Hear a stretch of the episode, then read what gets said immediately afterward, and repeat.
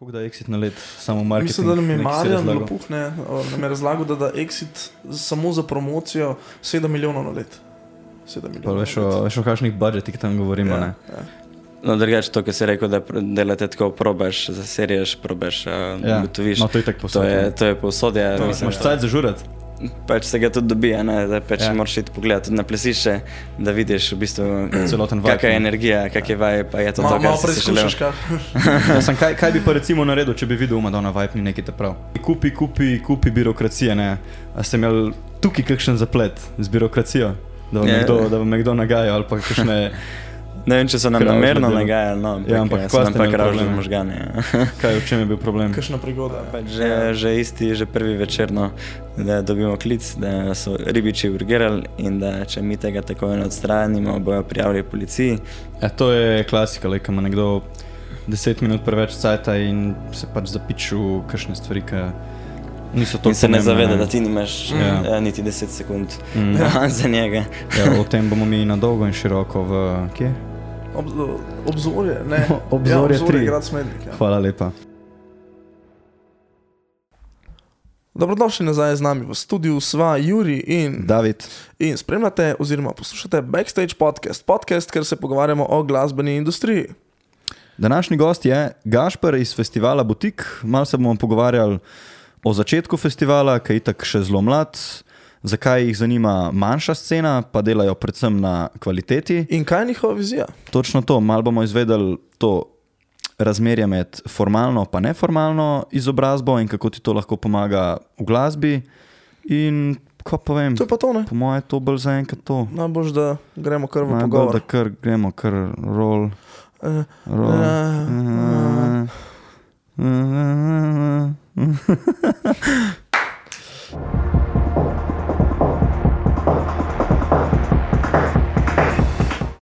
Kamera teče? Okay. Kamera stoji. Kamera hodi. Kamera hodi, zvok. Si zihar kul, cool, da, da imamo mi da slušalke gor. Ja, ja okay, me ne moti. Okay, cool, cool, cool. Ti dam bolj nazaj, ali si se moraš tako naprej? Kako? Mislim, če hočeš biti bolj nazaj. Si vam že ja, si jaz si ga lahko, si lahko premikal, ne, ni popraviš, ja, panike. ja. Tako da to je to. Čakaj, butik, ozadje. Mi da smo v bistvu že prej posnela tak intro. Okej. Eh, Pol minutke, tako da zdaj bomo samo naživo in gasne. Hm. Boš ti začel. Ja. Gaš preživijo. Čau. Evo, kot smo že omenili, z nami je Gašpr. Uh, začel si tako delovati v neki študentski organizaciji KTŠ. Kako je to izgledalo?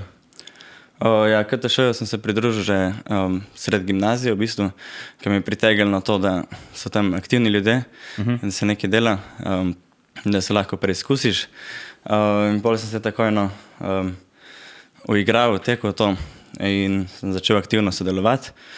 Um, moj prvi projekt, ki sem ga izpeljal, je, je bila ja, kaj, nek diaški žur, no, Ja. potem smo neko infobombo na gimnaziji in hmalo smo prišli do tega, da, um, v bistvu, da je potreba v Tolminu po nekem večjem dogodku, ki se jih takrat ni več delalo in smo potem izpeljali prvomajanje, kar je bil do takrat, do zadnjih letno na kluba tolminskih študentov en večjih projektov.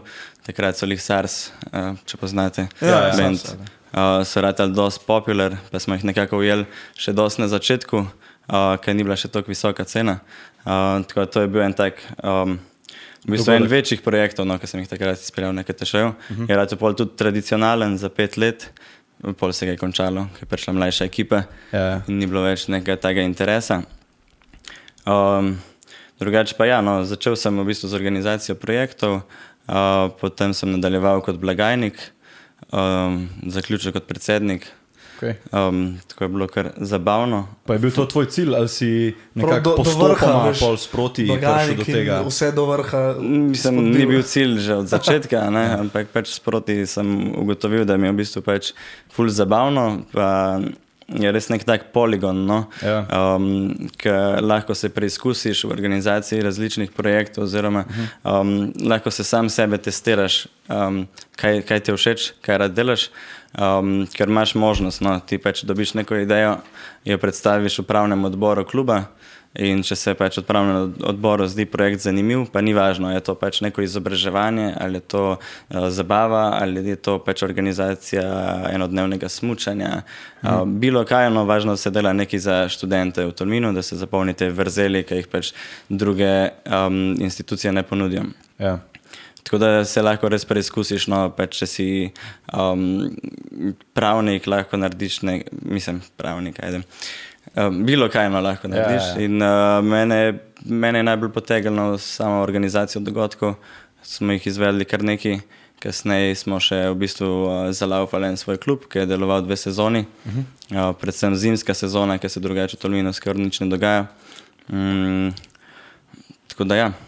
Um, Kdaj si pa bolj čisto na takem osebnem nivoju si se spoznal recimo z elektronsko glasbo? Ste hodili tako okoli na kakšne festivale ali po teh ljubljanskih klubih? Kdaj se ti je ta okus moje- bolj definiral? Recimo? Po mojem prvi stik eh, z elektronsko glasbo je bil uh, Pokovka festival, če poznate. Kjer? Pokovka. Pokovka. Ja. Kje je to To mi je bilo? znano. Ja, Sam ne vem, Nisem iz kje. slišal. Uh, bilo je na Tolminskem sotočju, v bistvu, uh -huh. torej um, pri nas, uh -huh. uh, zato smo tudi šli pogledat in nam je bilo full cool. Um, bil je enkrat in edinkrat, se mi zdi, na sotočju, mislim, da so menjali lokacije, um, pa ne vem, ali se je potem kasneje še iz, izvajal. ne. Um, pol pa kaj je žur z razlogom. Ja. pol Aha, Kakšna ambasada. okej, okej, ja. Uh, tako da je potegnilo, pol sem gotov, da mi je to res kulno, taka vrsta zabave. Um, čeprav dogodki, ki smo jih delali na KTŠ-ju, večinoma niso bili, uh, um, ni, ni bila to elektronska glasba, um, ker moraš pač organizirati nekaj za, za splošno publiko, nekaj, lahko nekaj elektronike, ampak tudi moramo poskrbeti za druge subku- subkulture. Um, Je pa bil pač to zmeri pol nek pešen uh, in pol, ko smo začeli na svoje, smo uh, hitro zaštartali, no pol tudi s butikom, uh -huh. pa že prej s parimi manjšimi dogodki. Uh, nimam pa neke res velike zgodovine organizacije ja. elektronskih dogodkov. No ja, sej, Recimo, bi zaenkrat jih lahko preštel na prste ene roke, najverjetneje. Ja. Si pa tudi uh, doštudiral ekonomsko, ne? Ja. Neko, ko- kjera smer si bil? Skoraj, Biznis. skoraj doštudiral. No, si diplomiral, zdaj si pa še na magisteriju, ne? Ja, še Na, magistrske. kaj je international business smer?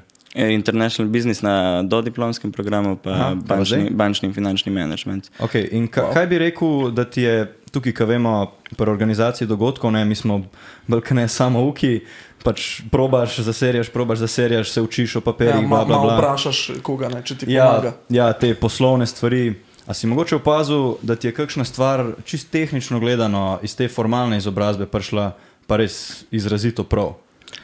No, drugače, to, kar si rekel, da delate tako, probaš, zaserješ, probaš, Ja, ja. ugotoviš. no, to je itak povsod, To je, ja. to je povsod, ja, To to, je, mislim, ja. to, je, to je najboljši način za se naučiti. a ne. Je pa ziger pač dobro imeti neko podlago, neka Tako, tako, tako. ja. znanja, neko širino. In to mislim, da ti tudi pač, recimo ekonomska fakulteta da, pač nek tak um, um, poslovni pogled na svet, oziroma kako deluje pač tudi od zadaj, kako deluje sistem. No? Da ti je to malo bolj jasno, potem se mi zdi, da tudi že malo drugače pogledaš na samo situacijo, na problem, na kako bi lahko rešil. Um, ti da veliko nekih znanj, no, ki se jih mogoče niti tako direktno ne zavedaš, ja. ne, da si to pridobil na faksu, ampak mislim, da jih malo tako podzavestiš in jih pol uporabljaš uh, pač v bistvu vsak dan, no, pri pač vsaki odločitvi. Um, Drugače pa je neka tako bolj specifična znanja, zdi se mi je zelo pomagalo, ker sem pač bil na, um, v drugem letniku, sem si potem zbral angliško smer, ki je pač tudi možno zbrati na ekonomski. Uh -huh. In se mi zdi to zelo dobra opcija, ker na, na tak način ful nadgradiš svoje znanje angleščine, sploh pač s to neko poslovno komunikacijo. Um, uh, pa drugače pa samo ne vem, z neka znanja pač, um, finančnega planiranja, financ na splošno, uh -huh. uh, managementa. Um, pa, te, pa veliko nekih mehkih, mehkih veščin, ki jih pridobiš ne, s predstavitvami, z delom v timu, No, ki to- to, delaš ja. skupaj seminarske. Tako da ja. Um, se mi zdi, pa kar bi tukaj izpostavljeno, je zelo dobro, da um, ekonomska ti da, če, če, če sproti spremljaš, no pa pač delaš sproti, ti da še čas, ki ga lahko porabiš, ne, ali za neke um, aktivnosti, uh -huh. ali pač za neke, da se takrat že mogoče. Zadeve. Ne? Tako je. Se takrat mogoče že usmeriš v neke projekte, nekaj začneš delati sam in je potem ful dobro, če lahko veš, apliciraš znanje, ki, si ga, ki ga dobiš na faksu, direkt na, na prakso, ne, da se to povezuje, praksa, uh, učenje. Ja, um, ti je pol tudi zelo hitreje jasno, pa bolj razumljivo. Naprimer, ne vem, računovodstvo v drugem letniku, pa hkrati sem bil takrat blagajnik na klubu. Um, Je šlo z roko v roki. je šlo zelo v roki. Ja. Ker sem imel že neko znanje, pa pol pač sem dobil še to. Pač, um, drugo znanje pa sem lahko tako apliciral, povezal. Um, pa ti pol je tudi vse skupaj zelo bolj zanimivo, veš, ker lahko pač tako razmišljaš, aha, to je pa to, Ja. to bi pa lahko tako naredili. Ja. Ampak za butikom v bistvu stoji en drug poslovni subjekt, kako bi rekel, ne? tvoja agencija. Kako se imenuje? Uh, Nič čisto Ni? Ne, agencijo imamo po sebi. Agencijo Ok. okay. smo odprli že tri leta nazaj, uh Mhm. -huh. ker se je pojavila potreba po neki pravni osebi, da lahko v bistvu Izdajaš smo- račun. ali kako? Da lahko izdajamo ja. račune, ja, da lahko prodajamo pijačo itd. Imeli smo neke projekte odprte za izvest in uh, smo rabili pravno osebo. No? Tako je bil takrat logičen korak, pa v bistvu se nam je zdelo tudi, eh, mislim, po manjših. raz- m, Smo malo pregledali zadeve, no smo ugotovili, da je v bistvu najbolj smiselno odpreti DO, um, ker pri SP-ju imaš neke omejitve, sploh kot študenta. Ne? Ja. Um, tako da tako smo začeli, že od začetka je bil pač um, neka vizija za agencijo, bila, da se ukvarjamo uh, z organizacijo dogodkov in marketingom. V prvi fazi smo delali predvsem evente, pa gostinstvo na eventih, uh, zdaj smo se pa pretežno preusmerili v marketing. Mm, za butikom je pa pač druga entiteta, uh -huh. druga ekipa, delno jo pokriva ekipa iz agencije. Um, Ampak ja, je, je to v zadnji nek uh, stebr, kako bi rekel. ja, Tak posloven. je, je, Cool. ziher. Kdaj, pa, kdaj se je prvič pojavila ideja tako prav v konkretno butiku, pa v nekem brendu, ki bi delal manjše dogodke, pa res samo na tem, res striktno na kvaliteti. Ne sej vsak dogodek stremi k temu, da je čim bolj kvaliteten, ampak ponavadi se gleda tudi na večje. Ne? Vaša vizija, če sem jo prav razumel, je pa prav manjša lokacija, res pa da se vsi med sabo poznajo po parih dneh. So rata omenil. nek community. Ne? Točno to je. Ja, community. Ja. Kdaj- to, je, kdaj- to je v bistvu nek glavni cilj, ki ga prva? hočeš doseči.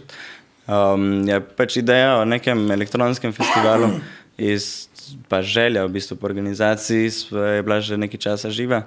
Um, pol takoj, ko se, je prijavila, ko se je pojavila ta možnost, no, da se to dejansko izvede, uh -huh. smo zagrabili, šli v akcijo uh, in tako je pol nastal lanski butik. Um, Sama, pa, sama ideja o, pač, o, o, o festivalu, ali bo to večji ali manjši festival, se je potem začela bolj v detajle razvijati, ko smo se lotili organizacije. Smo pa že sami vedeli, da je kar hočemo, je pač nek eh, manjši festival, bolj intimen festival, to, da se pač tam zgradi nek komunity, da se ljudje spoznajo med sabo, se družijo. Ker um, smo bili tudi sami na večjih festivalih in en izmed teh je bil Exit. Um, In um, nam ni bilo preveč všeč. No. Je bilo kul, cool, je bilo zabavno, ampak je bil pač huge festival, ogromna, ogromna množica ljudi. Uh, in smo ugotovili, no, da nam fulbel um, sedajo neki te manjši dogodki. No. Um, tako da smo se tudi mi odločili, da gremo v to smer. Hkrati pa tudi sama lokacija, sotočje, pač kliče po tem, da se tam izvede nekaj intimnega, um, nekaj manjšega, no, ker je res lepa narava. Um, Tako da, ja. mm, to, je, to, to je bila že naša vizija, v bistvu, ki smo jo napisali na spletno stran, že na Ja, ja, samem ja. na No, saj začetku. to, ja, to videli. Neka intimna izkušnja, grajenje komunitija, manjši odri, um, manjša prizorišča, pa raj več različnih prizorišč. Tako je. Mm, tako da ja, je bilo po festivalu dosti kul cool pogledati še enkrat na spletno stran, pa pač prebrati našo vizijo. Ste se držali. da smo ja, se kar držali, ja. Do, v nulo. Kaj pa recimo čisto sam uh, tak, uh, neko mestno vprašanje, ki si omenil. Exit. Ne? Uh, so imeli že par gostov, ki so tudi omenjali Exit, pa so gledali čisto iz, iz um, organizatorskega vidika, um, kot tudi oni organizatori. Ne? Pa so rekli, da, da jim je bilo v, v bistvu, da so da me zelo pošlihten. Kako si pa ti to videl kot obiskovalca? ne?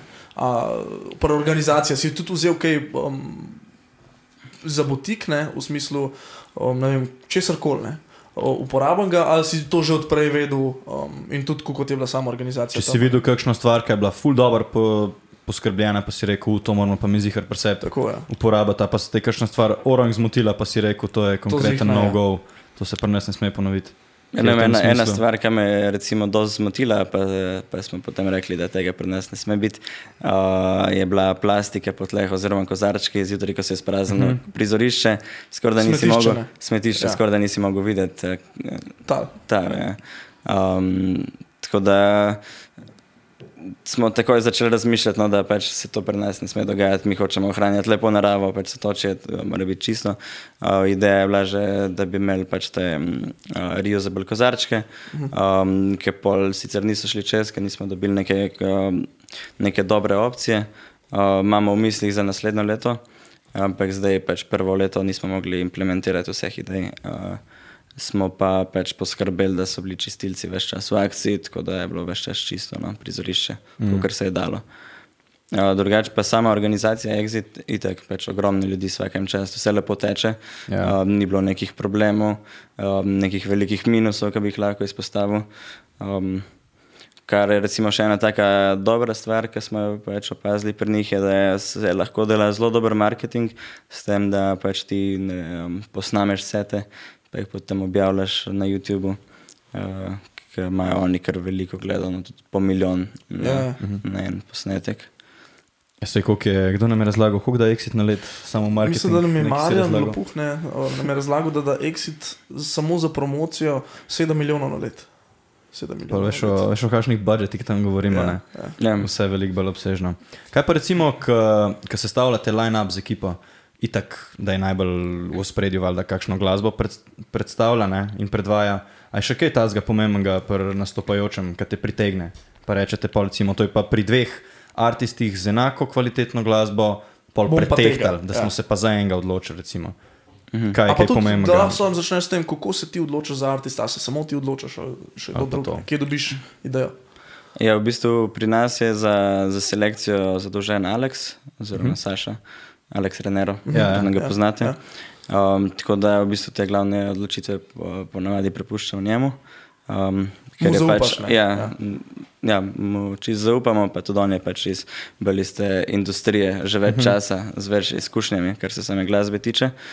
Um, Drugače pa, ko sestavljamo line-up, gremo pač tako celostno. No? Pač pogledamo um, cel program kot neko celoto, da se Ja. ja. bo sestavljalo iz ure v uro, da se stopnjuje, da gre po nekem planu, da ni nekih velikih preskokov oziroma zamenjav. Ni neka maurica žanrov. Ne? Tako je. Ja. V bistvu, da je vsak odr ima recimo vsaj pač na določen dan pokriva en žanr, ki se pa recimo lahko stopnjuje. Vem, čez dan se začne z diskom, potem gre pač v nek house, na koncu se recimo zaključi z nekim elektrom, malo bolj intenzivnim. Um, Pa tudi v bistvu vs- vsi sloti, no, ki jih zafilamo, tudi pač, če so to malo bolj neugodni ali pa srednjeva, um, hočemo pač ponuditi kvalitetno glasbo, pa delamo selekcijo s kvalitetnimi, tudi manjšimi DJ-ji. Um, ful nam je v interesu, v bistvu, da izpostavimo tudi pač naše slovenske manjše artiste, uh -huh. ki imamo res veliko dobrih artistov. Um, tako da je pol tudi recimo ta second stage nam večino pač namenjen njim, uh, da se lahko tudi pač predstavijo temu prime timeu. Uh -huh. uh, tako je tudi pač malo naša vizija, no, da, da koratamo, če bomo še internacionalni, še bolj prepoznan festival. Hm, da se vleče še naprej več- pač vse Več skupaj, ne. tujcev, ja, da se še zmerijo hranja, uh, velik del pač slovenskih gostov, um, pa se jim tam ponudi še neko možnost, no, da se predstavijo javnosti. Ja, Umenil si, znaš, ko smo se že pred pač podcastom malo pogovarjali, Eliasa, pa njegov set na, mm. na, na butiku. Kako je to izgledalo, da je pol folk pisal še, še tri dni po Facebooku, kje je to. Pa, Ja, e, kaj, kaj, je bilo tam, to, kaj je Elias- bilo tam tako zanimivega? Elias je bil zihar en highlight uh, uh, festivala, no? mm. ker se je pač res razvil nek tak hud vibe. Uh, hkrati je na main stageu vrtel Etap Kyle, ki je bil takrat pač headliner sobote, mm -hmm. pa je bilo veliko ljudi tam, ampak uh, se je pa pač tudi second stage zafilal. Um, in že pred njim ta Britanc uh, Vasalo je mm -hmm. že pač naredil neko podlago, tudi on, Elias in Vasalo sta kolega, sta vrtita podoben žanr. žanr.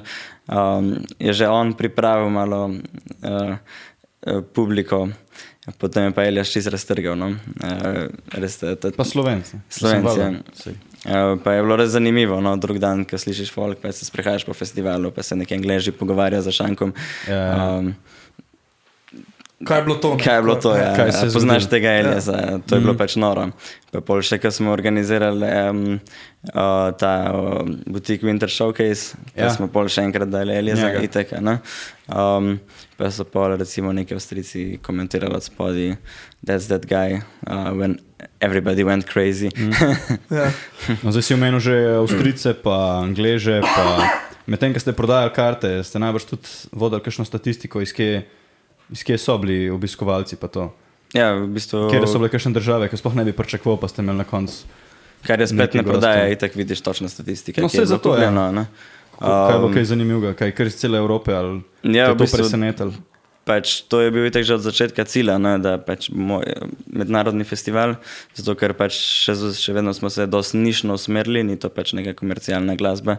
Uh, in, um, in mislim, da samo v Sloveniji pač ni, ni dovolj publike. Uh, če hočeš biti pač. Uh, Mal, če hočeš rasno, rabiš goste ja, ja. iz tujine, um, med drugim. Um, tako da, ja, pač začeli smo z marketingom, mislim, v bistvu že samo komunikacijo smo že od začetka vodili v angleščini, zato da je pač. Že da oddajaš ta vibe, no, da je pač to ni nek lokalni festival. ne. Ja. Um, in je bil ta cilj, no, da gremo po celi Evropi, in nismo pa pač si predstavljali, da v bistvu nam bo že prvo leto to uspelo. Ciljali smo bolj na sosednje države, Italija, Hrvaška, Avstrija, uh -huh. potem pa je v bistvu na koncu prišlo do tega, da so um, bile karte, vsaj po ena, dve, tri karte prodane skoraj vse države srednje pa zahodne Evrope.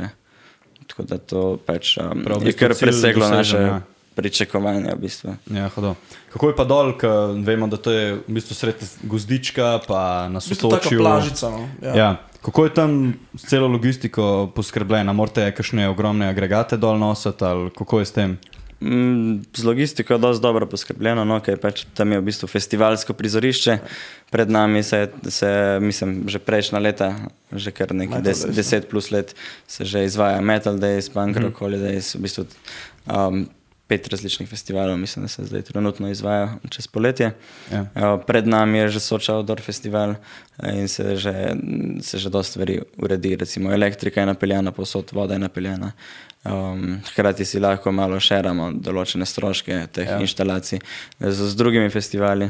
Um, tako da je to kar en dober uh, advantage. No. -huh. mm. Koliko je pa naenkrat, recimo v enem dnevu, koliko ljudi je dejavnih v zadju, koliko imate zaposlenih na dan? Govorim od kart do ne vem, prevozov, Šank. na šankih, stage čistilci. A manager. to misliš na samem dogodku? Ja, recimo na en dan. Kol- Koliko ljudi je potrebnih, da, da se res en tak dan izpelje? Pa kako ste recimo razdeljeni po ekipah? Mm Mhm. -hmm. vem, nekdo mora biti na vrhu, ne ena štiv mm. ali organizacija, potem nekdo je zadolžen za glasbo, pa imaš stage manager. Kako, kako Ja, v greste s bistvu tem?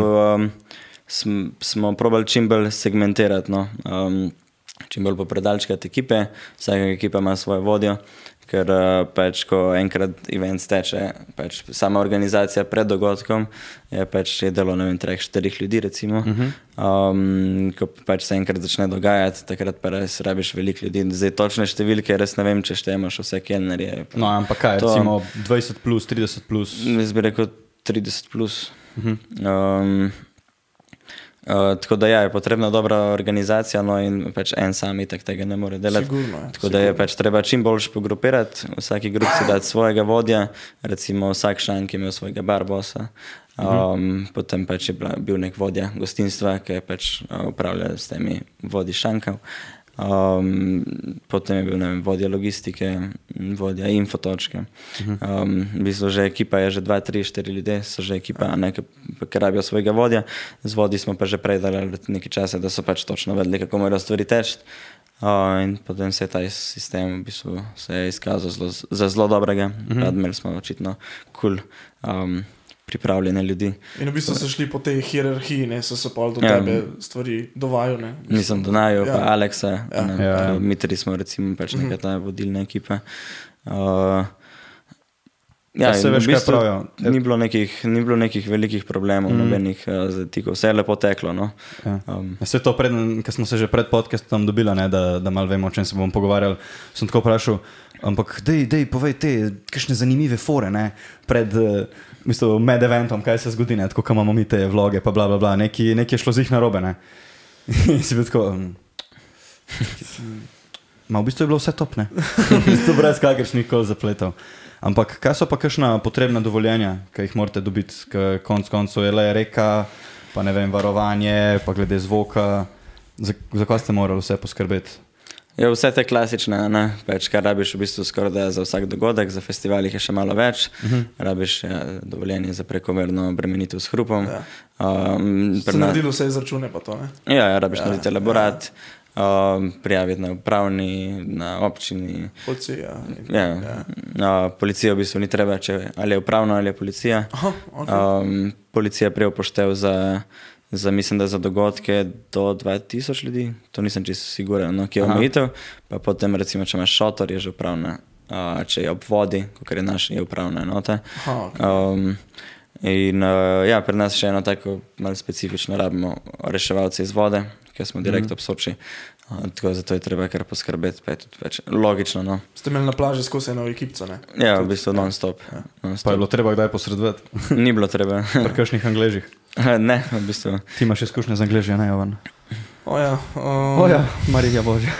bomo, bomo kdaj posebej Bomo o tem. posebej. Ja, pač Ja, no, klasično. kar, kar se tega tiče, smo bili tudi ful uh, presenečeni. No, mislim, Mm, brez pač, da ni bilo nobenega incidenta. Res, Nobenih pač, takih izgredov posebnih. sploh ne, v bistvu pač res tak cool vibe, no, pač No, no, prijazni to. ljudje. Sej na elektronki so redko kdaj, ne. Ja. Ja. Pomežik. Ja, sami kupi, kupi, kupi birokracije. Ne? A ste imeli tukaj kakšen zaplet z birokracijo, da vam, Ja. je kdo, da vam je kdo nagajal ali pa kakšne, Ne vem, če so nam Kravžno namerno nagajali, no, ampak, Ja, ampak ja, nam ste pa kravžili možgane. Ja. kaj, v čem je bil problem. Kakšna prigoda, ja. Ja, v bistvu s temi dovoljeni no, so zmeri neke prigode, pa pač pripravljaš, mm. pa pol, uh, moraš še nekaj dodati. Pa ni, ne, nekaj- pa nazaj, pa ja, to spet ni nekaj drugega, pa spet Pa nazaj. pol loviš ja. roke, pa Ja. pol se malo zamudi, pa tako se to. ne. Ja. Uh, Ampak ja, kar je bila ena taka še res malo neprijetna no, izkušnja lani, je bila ta, da na upravni noti um, je bila pač ta, um, ki je zadolžena za evente, bila ravno na dopustu in Ja. tako je nadomeščala, v bistvu ni bila lih na tekočem z vsemi zadevami. ne. Um, in, in nas kliče v bistvu nekaj dni pred festivalom, da je ugotovila, da mi te dovoljenje oziroma soglasje za uporabo zemljišč, ki smo jih pač pri- priložili zraven, da sploh niso v bistvu od dejanskih lastnikov zemljišč Ja. in da to pač ne pride poštev. Od koga ste pa imeli soglasje? S kom? Ja, imeli smo soglasje recimo od enega občinskega zavoda, Okay, ja. um, ki je, Ko naj, ki je najemnik povezani. tega, pač neke pogodbe imajo zadnji z Ja. dejanskimi lastniki, oni so najemniki, oni oddajo naprej. ne. Mhm. Pač, uh, že v preteklosti smo pač delali dogodke, pa vem tudi, uh, kje drugi do, pridobivajo, ker so, smo pač v komunikaciji z ostalimi organizatorji in pač je bilo vedno tako. Ne? Zdaj pa kar naenkrat to pač ne velja in da pač rabimo mi še pri nas pogodbo. Vi pa že vse zrihtan, že vse, Ne, Itek, pač to je že vse že čisto- stekal skoraj v bistvu. Ne? Ja. Uh, plus še eno drugo zemljišče, ki pa pač kar neko srpsko podjetje, ki so bili včasih lastniki še tega kompleksa. Um, smo imeli tudi pač, uh, njihovo soglasje, ampak Ja. spet je bila druga srpska firma, ki je dejansko opisana v zemljiški knjigi. Zdaj, kakšna vezi med njimi, ne vem, ampak vem, da pač dovoljenje izdajo oni. Uh, in zdaj, kako bi zdaj, mi prišli do tega originalnega, mislim, tega podjetja, ki je upisano v zemljiški knjigi, pa da bi dobili to pogodbo, ki je sklenjena med njimi, jo dostavili na, na upravno enoto, to je bilo pač v dveh dneh skoraj nemogoče. Ne? Um, tako da potem smo šli na občino, so tam urgirali, ker pač je bilo jasno, pač, mislim, oni so najemniki. a ne. Ampak še zmeri pač, uh, je trajalo nekaj časa, pa malo taka n- neprijetna no, uh, izkušnja, ker pričakuješ neko profesionalnost. Ja. Potem pa sploh, ko si ti pač, ki imaš na glavi milijon stvari, ki jih je treba urediti, ki so še za zrihtati dva dni pred dogodkom, mm. pa te potem z nekimi takimi Nepomembnimi. nepomembnimi, ja, pa v bistvu, ki pač še ni, nimajo niti prav, ker je njihova napaka. a ne. Mm. Mm. Ja, to je klasika, le, ima nekdo deset minut preveč cajta in se pač zapiču kakšne stvari, ki Niso to In se ne zaveda, ne. da ti nimaš Ja. ja. niti 10 sekund mm.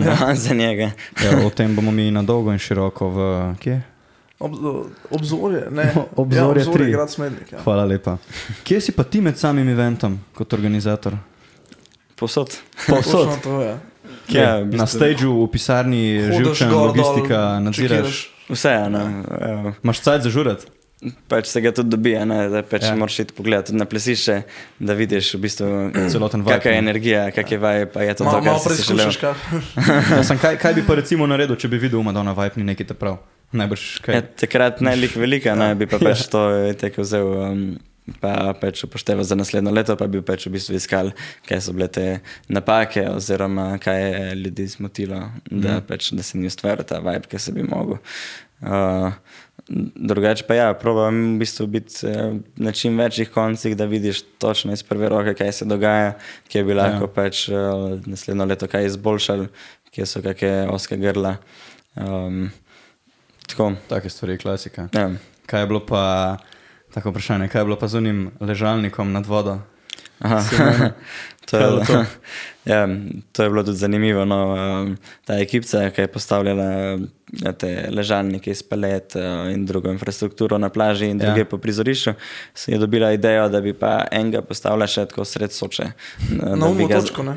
Uh, ne na otočku, Sem prav v vodi. prav v vodi. Na otočku je bil kasneje. Na točki je bil kasneje, prvo se ga je postavilo direkt sred Soče, se ga je zakoličilo, v Benetkah. Uh, in je bil tak ogromen ležalnik, zelo tudi za 4-5 ljudi.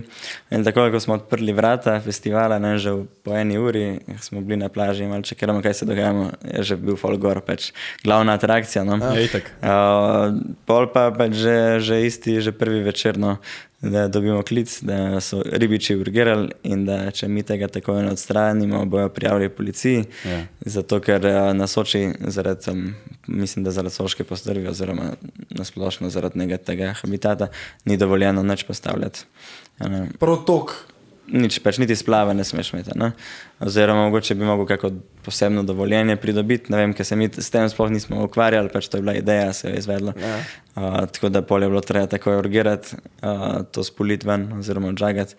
In pol smo ja, premestili na ta otoček, um, pa je bil tudi tam več časa uporabljen. Ja. Kako ste pa kaj glede teh bookingov za DJ-je? Kako ste se tukaj kaj menili? Ste šli vse recimo preko agentov ali si ti pisal maile ali kako imate to razdeljeno znotraj ekipe? A je Alex, kaj je Um, line-up? Alex ima line-up, ja, v bistvu skupaj, pa v bistvu s celo ekipo, no, pač malo brainstormamo, nabiramo ideje, uh, začnemo postavljati, zafilamo tabelce uh, in, in pol pač začnemo um, pisati maile, kontaktirati. Kar je tujih DJ-jev, gre vse prek uh, agentov. Uh -huh. Nikoli ne kontaktiraš DJ-ja direktno. Ja. Razen če imaš neko direktno vez, da nekoga poznaš, da, da si se že nekje srečal z njim, pol ok, ampak mi večino smo delali prek agentov. Um, kar je pa slovenskih artistov, pa gre vse bolj ali manj direktno. Pa si, pa si tako, ko gledaš, recimo, poslušaš kakšnega DJ-ja, pa ti je noro všeč, pa misliš, da bi pasul.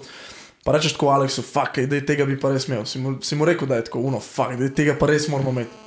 Ja, itek. Ja, da ste skupaj. Itek, uh, veš, uh, vse ideje se upoštevajo. Ja. Ja. Ni tukaj, da bi pač imel nekdo samo zadnje besede, zdaj pa to bo tako. Mm. Pač probamo skupaj nekako soglasno sprejeti odločitve. Mm. Uh, itek pa tukaj največ, najbolj upoštevamo Aleksovo mnenje, no, ker je nekako najbolj. Um, Um, ima največ izkušenj. No, Ja, itak že na tem industrije. področju. Ja. Kaj pa pol, zdaj, če gremo še malo bolj aktualno, ne, glede tega sem tudi virusa, pa bla, bla, bla, odpovedi vseh eventov živih. Kako je bilo pri vas, koliko ste uspeli datumov, recimo samo prestaviti na 2021, a ste imeli kakšne direktne cancele? A ste prvo mislili, v bistvu, da boste sploh lahko speljali? Ja, ste razmišljali o kakšni... nekaj, vem, da je bilo nekaj na Facebooku, ne, kukar, mm. da ne še malo počakamo, da mogoče to znam biti, ne, pa ste pa pač odpovedali. Ne. Ste razmišljali o kakšni alternativi, kjer bi bili ograjeni k živina? Hecam se to bolj za hec, ko gledamo zdaj te festivale. Pa to niste nič o tem razmišljali, ste bili takoj. Ne, cancel, mislim, čao, pač, ali- uh, v bistvu je tako na začetku, tako kot mislim, da še večina drugih, no, ko je pač sam virus, pač že prvo, ko je bil na Kitajski, smo gledali Kitajsko in smo tako, ok, okay to pač imajo neki šans, Kitajci, ne. neko svojo zadevo, to nikoli ne bo prišlo do nas. Ne. Pa kar naenkrat bilo že v Italiji, Uh, in polk je bilo pri nas, ok, ne, ampak še vedno pač si predstavljaš, to je stvar parih mesecev. Pa še tako je bilo veliko govora, ko se bo vse grelo, ko pride poletje, bo virus izginil, ker ga vročina ubija. itd. Tako da na začetku smo mi rekli, počakamo, ne, da vidimo, kako se stvar razvije. Do poletja bomo mi pač redi, da to izpeljemo. Ja. Pol, po nekem mestu, dveh, treh, so začeli drugi festivali odpovedovati na, na polno, in tako prvo tujina, Prav te večji, ne? Ne, ker pač si ne morejo privoščiti, da recimo še, niti da pol leta pred festivalom ne vejo, a bo ali ne bo. Ne. Uh, pol so tudi začeli odpovedovati vsi ostali festivali na Sotočju, a ne Metal Days, Punk Rock. Ampak mi smo še vedno pač ustrajali, oziroma smo rekli, da zgubiti nimamo nič, uh, lahko še počakamo, smo manjši festival. Um, zdaj dejansko neki stroški ne bojo več nastajali, uh, v bistvu razen stroške oglaševanja, ki ga pa takrat nismo sploh izvajali. ne. Uh, lahko počakamo, pa če bo opcija, če se bo lahko izpeljalo, bomo pač takrat. Um, To izvedli. No. Tudi, ne, če se recimo sprostijo omejitve, smo računali, mogoče pa se bo pač sprostilo recimo do 1000 ljudi ali pa do 1500 ljudi, pa bi pol nekako še vedno lahko izpeljali sam festival v neki manjši iz, izvedbi. Ne. Um, no, pol čez čas se je videlo, da to ne bo možno. Tako da smo mogli odpovedati, nismo pa takrat razmišljali o kakšni tej um, Ja. ediciji. No, pač, um, tudi imam veliko kart, je bilo prodanih v tujino in so bile zaprte meje, um, letala niso furala. Tako da je bilo za same goste v bistvu sploh um, ne bilo možno priti na festival, tako že zaradi tega. Um, Ga ne bi izpeljali. No. Uh, smo pa imeli idejo, no, če se bo slučajno odprlo, bomo pa naredili kak manjši festival s slovenskimi artisti za slovensko publiko. Ja. Ampak bolj niti, niti do tega prišlo, no. ker, um, ker smo še zmeri na okay, deset ljudi. Mm. Če imaš Saj čez noč, se, se čez noč meni tako da. ja, Ja, tu Kaj no, pa, bi, da- bi vas kaj, bi vas kaj drugače um, dražje prišlo, ne, glede na to, da so Metal Days pa ra- razni punk roki, da so odpovedali, ne, s katerimi si delite tudi pol to za to um, električno inštalacijo, pa za vodovod, ne, postavljati, bi vas dražje to prišlo, pol, če bi imeli sami um, festival. Ne. ja, pač neki stroški bi zihar narasli. No. Um, zihar bi bilo dražje, ampak recimo pač. Da bi bilo sprejemljivo za nas. Sprejemljivo. aha. Pa pač tudi mi, verjetno, pač neke zadeve okrnili, malo zoptimizirali. a ne, Um, vse, vse se da. Važno, da pač veš tako naprej, kakšna je situacija, mm. um, pa pač iščeš rešitve. No. Tako da ja, to je taka aktualna tema, ne? korona gor, korona dol, je, ni, bo, ne bo. V bistvu, to so sama neka ugibanja. Ne? Kaj ti Ja. misliš, da drug let bojo že festivali ali še ne? Ja. Osebno mnenje. Ful upam, da bojo. No. Ja. Jaz Ma kaj pa realno misliš? Jaz mislim, da bi lahko bili. No. Ja. Um, realno pa v bistvu pač. Um, tako so samo ugibanja. No? Ja, so samo ugibanja, uh, čisto težko predvideti, no, kdaj, ja. bo, kdaj bo pač cepivo. Oziroma, uh, ne vem, kukar pač realno, če pogledamo na trenutno situacijo, že od začetka do zdaj, sploh pač ni bilo nekih tako velikih odstopanj, več čas smo v neki tej uh -huh. isti. ne. Tudi na začetku je bil lockdown, pa panika. Ja. Um, število okuženih je bilo v bistvu še manjše, ali pa tam nekje kot zdaj. Ne? Zdaj so zadeve malo bolj sproščene. Tako da, kar jaz upam, no, tudi, da če ta virus ne bo izginil, ker mislim, da pač upam, da bo kar izginil, pač, dokler ni cepiva, to uh, ni možno. Ne, mm -hmm. um, ne vem kako. No. Uh, ampak da se v bistvu pač malo razlah- razrahljajo te omejitve. Da, recimo, tako, mislim, da v Franciji, nisem zdaj čisto procenten. No. Ja. No, vem, da so, pa verjetno, da jih še zmeri. No, mislim, da imajo omejitev do 5000 ljudi To za, vem, ja, za po- outdoor dogodke. a ne. Possessions, če poznaš, ne. Ja. Vse possessions, Max.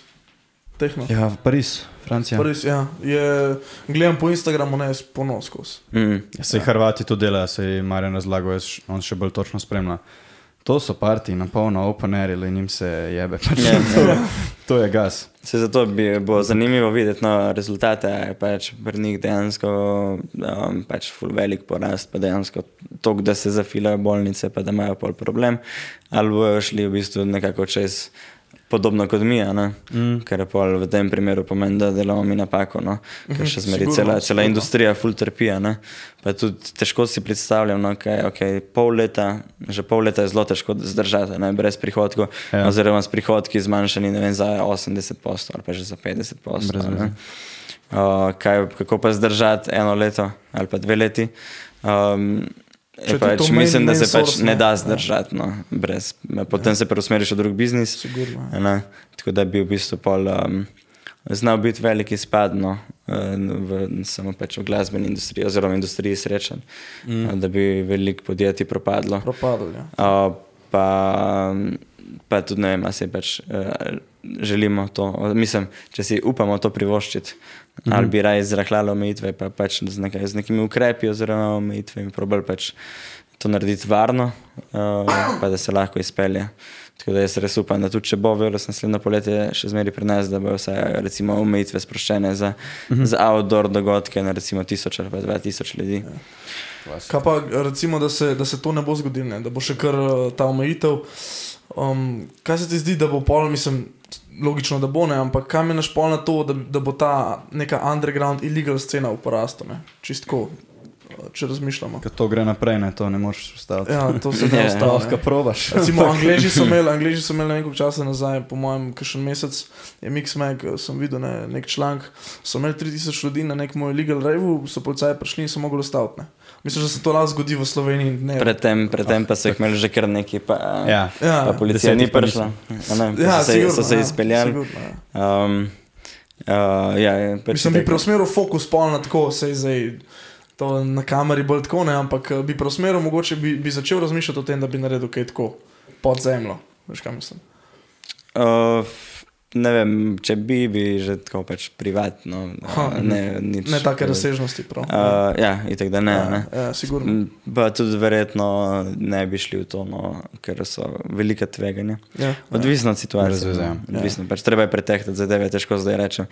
Ampak uh, na splošno pa pač bi zihar bilo porasti, ne pač iligar parti, ker pač um, povpraševanje je, ne, sploh zdaj, ki ga Zmeraj, pač ni ja. nikjer, ne, ga je v bistvu vse večja dobro, ne. težnja po Ja. nekem, da se dogaja, Ja. gre posod, ker se kaj Ponudba, odpre. ponudba ne. ni, popraševanje raste. Ja, ne. tako da pol v takem primeru ne, se potem ponavadi začnejo pač višati cene, višati cene kart, zato ker je za organizatorja tako večje tveganje, ne, da če, pač, mm. če pride policija, da bo dobil neko kazen ali karkoli. Um, ampak uh, vedno se dobi pod te ljudi, ki so pripravljeni plačati več, zato ker, ker pač drugi, pač ni, ni, ni možnosti izbire oziroma ni cenejših verzij. Ne. Mm. No, pa če nehamo zdaj malo ugibati o tej korona dol, korona dol, ker noben ne ve, lahko se samo prepravimo ja, iz dneva v dan. Na koncu dneva ti ljudem ne moreš preprečiti, da se, da se družijo, pa če ne vem, kaj Ja, narediš, ne, ja. pa povezujejo. Kar, ne, pa če smo že pri povezovanju, vaša vizija, ne, da grejo ljudje skupaj na nekem manjšem eventu. To se je pol pri vas preslikalo tudi v nekaj, kar je bilo izven vaše kontrole. Kaj se je na Facebooku zgodilo, par dni po festivalu, ali mogoče že vmes? Po festivalu. eni- ja. Uh, V bistvu je, eni francozi so naredili skupino People of Boutique. Uh -huh. Um, pač kao za širanje spominov, fotkic, video, a ne, um, izkušenj z festivala, Ja. kar nam je bilo res ful všečno, ker cilj vsakega podjetnika um, je to, da ti ustvariš nek produkt, uh, okrog katerega se bo potem ustvaril komunity. Uh -huh. Ker ko se tebi enkrat ustvari komunity, ko začnejo ljudje pač sami govoriti o, o tebi oziroma o tem produktu oziroma o tej izkušnji, je v bistvu to pač najboljši marketing, ker pač um, priporočila. Um, Najbolj delujejo, no? sploh Ja. ja. od neke osebe, ki ti zaupaš. ne. Uh, in uh, je bilo zelo lepo videti, no, ker je ta skupina hitro rasla in zdaj je že nekje okrog 350 članov, Ja, se zanj si me polno odpoval, sem malo Ja, čekiral. Hudo, tak behind the scenes. kar veliko kontenta. Ja. Uh, tako da, ja, full cool. No, pač, res, res, res, smo bili, ja, res smo bili veseli, no, da se je pač že prvo leto uh, zgodila neka ta, Mm. Neka ta iskra. No. Ja. Mm. No, če že prvo leto tako dober brand postavljen, ne, mislim, kapo dol. Kaj bo pa šele naprej? Kaj pa recimo, ko smo rekli, da mislim, si omenil, ne gremo toliko na večje, ne? ampak kam bi se lahko pol širil ta brand butik? Mogoče na več, več manjših lokacij, pa ne vem, tudi po, po svetu ali pa kaj. Imate kaj, kakšno vizijo? Ja, Mogoče mislim, da par pač prvi cilj je itak, um, ustvariti pač ta butik festival, res tako, kot si ga želimo, še uh -huh. nekaj več ljudi, še ponuditi v bistvu še boljšo izkušnjo, um, še, še več ponudbe, mogoče še uh, več odrov, recimo več artistov različnih žanrov. Um, potem pa bomo videli. Ne? Zihar neka taka, recimo, širša vizija. Um, je, da bi potencialno lahko še kje v tujini pol naredili, um, ko bi že imeli nek ta recognition, uh -huh, naredili brand, ja. še, še kak uh, butik festival na drugi lokaciji. Kakšno Že ogledano. razmišljal, ja, kakšen, venue, ne? Si že Um, razmišljal o tem? Sta že razmišljala? Razmišljala? Čistko, no, v bistvu ne, čist, um, zares. Fokus je še kle, kjer se more pač Ja, čisto da se Kdaj Ja, vidimo, kje je kako, ja, kako ja. lokacijo, pa smo tako, ok, mogoče Mhm. mm. bi pa tukaj lahko, ampak da bi šli dejansko tja, oziroma da bi dejansko koga kontaktirali, mm Mhm. -hmm. se pozanimali. Pač, tega ne, ne, zato ker niti to pač ni neka taka full bližnja zadeva, mogoče čez neki let. Mhm, Um, ideja pa je, ja, pač prvo kot prvo, pač med festival, pa vmes še kak um, manjši dogodek izvest v Ljubljani. Mogoče tudi kje v tujini, no. uh -huh. narediti kakšno sodelovanje s kakim krujem. eh, Recimo. Um, to so zmeraj neke odprte možnosti, pa znajo biti zelo zanimive.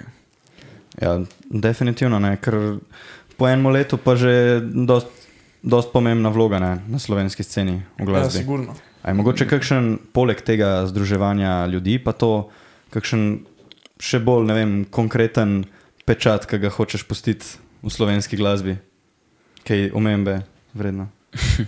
Ne vem, V smislu, da, da, da ljudje o tebi govorijo, to je pa, to je pa ta model, ki ima fulen. ne tako tudi kot brand, mislim, kot brand, ja ne, zdaj čisto. Ja, vseeno, vse pač folk si zapomne po fizičnih osebah, ne, zdaj brand.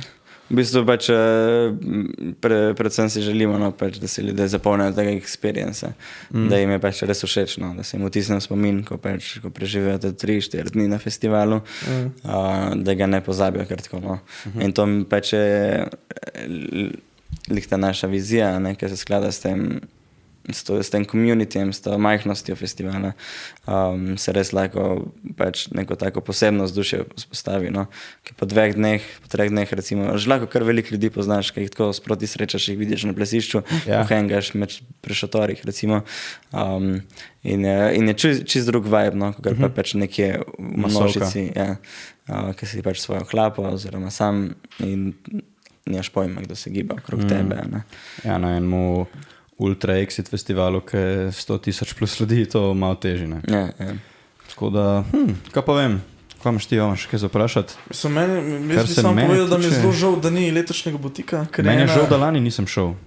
Jaz lani v bistvu sem čist prepozno zvedel. Ne. V bistvu sem zvedel, ja, um, potem, ko je bil in ja, folk je rekel, da je bilo top, butik je bil pred Metal Daysom. ne.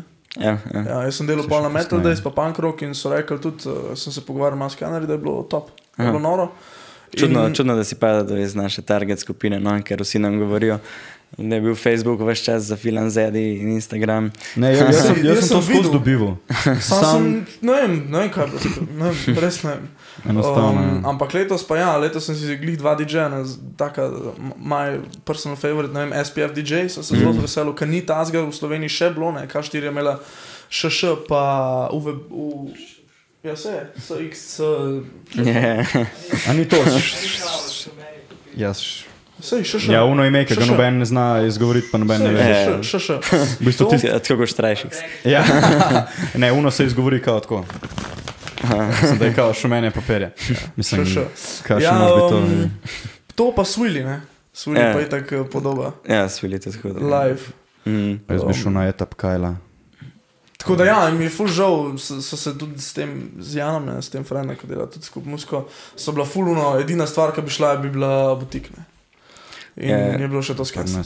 Ja. Žal, Ja, žal. žal. ampak ni bilo opcije. Ampak je tam kaj, recimo, ko si ga omenil. No? Ja. Uh, on je že, že lani pač se je fulu živel, no, v bistvu je prav. Uh, Že on sam od sebe. Ja, v bistvu mu je bilo fulu všeč, no, da je končno nekaj drugačnega. Je rekel, da je imel zdaj zadnje čase samo neke te um, um, v bistvu špile oziroma nastope no, v nekih teh warehouse. Um, Ja. Uh, na nekih warehouse prizoriščih, in da v bistvu mu je res ful super, da končno nekaj manjšega v naravi, mm -hmm. ob reki. Um, tako nek tak vibe. Um, tako da je bilo kar zanimivo, no, ker uh, pote, ni hotel končati tega, ampak mi ob dveh se mora main stage zaključiti, ne, ker do ja. dveh je dovoljenje za main stage. Um, In uh, je pol hotel no, še, še igrati, in potem sta v bistvu z uh, Urbanom vrtela back to back, še en set kasneje. Um, Ja, še noter. še noter je. Mm. Um, in mi je bilo super, no, pa tudi sam je izrazil željo, da bi bil spet na festivalu naslednjo leto. Ne vem, če ga ne povabimo, pride sam. Ja, no, to je tudi en ultimate cilj, ne, organizatorja, Ja, da, da ja. ti je že DJ sam tako zadovoljen, pač itak so pa glavno obiskovalci. Ne. Ja, Tako da ja, v bistvu to je pač tudi nek naš cilj, da bi lahko, čeprav pač uh, imamo manjši festival, pa nimamo tako velikih budžetov, ne, da bi recimo DJ-ji imeli to željo, da bi prišli pač, um, na naš festival in da bi se lahko spogajali za neko bolj sprejemljivo ceno. In da bi lahko pol našim obiskovalcem ponudili ta experience uh, večjih DJ-jev, ker recimo drugače vrtijo samo pač pred ne vem, 10 tisoč plus uh, glavimi mo- množicami. No? Ja. Um, da bi se lahko, mislim, da bi jih lahko doživeli tako v nekem bolj intimnem ozračju. Tako da ja, on je že cel prenasičen teh uh, warehouse rejval, ne. mi smo jih pa konkretno lačni. Tako da, ja, butik, ne, svetla prihodnost, definitivno. Bomo videli. Ja, lej, jaz tele. Težko reči zdaj. Ja, mislim, pustimo zdaj to sranje. v ampak na 2020. Splošno pa. Lej, kar se tiče moje uh, kvazi raziskave, bla, bla, bla, predelanih tem, meni se zdi, da smo šli vse čez. Ti še kaj vprašal? To je to. Super. Kakšna je izredna stvar za povdariti? To je to, po mojem. To je to, pol, po mojem. Alej, Ja. hvala, ker si prišel, hvala, ker si si vzel čas. Hvala Sta si vam za vzela čas. povabilo. Sta si vzela čas, oba še zdrav, um, soorganizatorka. Tako da, to je to. Hvala lepa, ker ste danes gledali in Jovan, Se vidimo naslednjič. se vidimo. Čau. Slišmo, čau, brez veze. Adijo.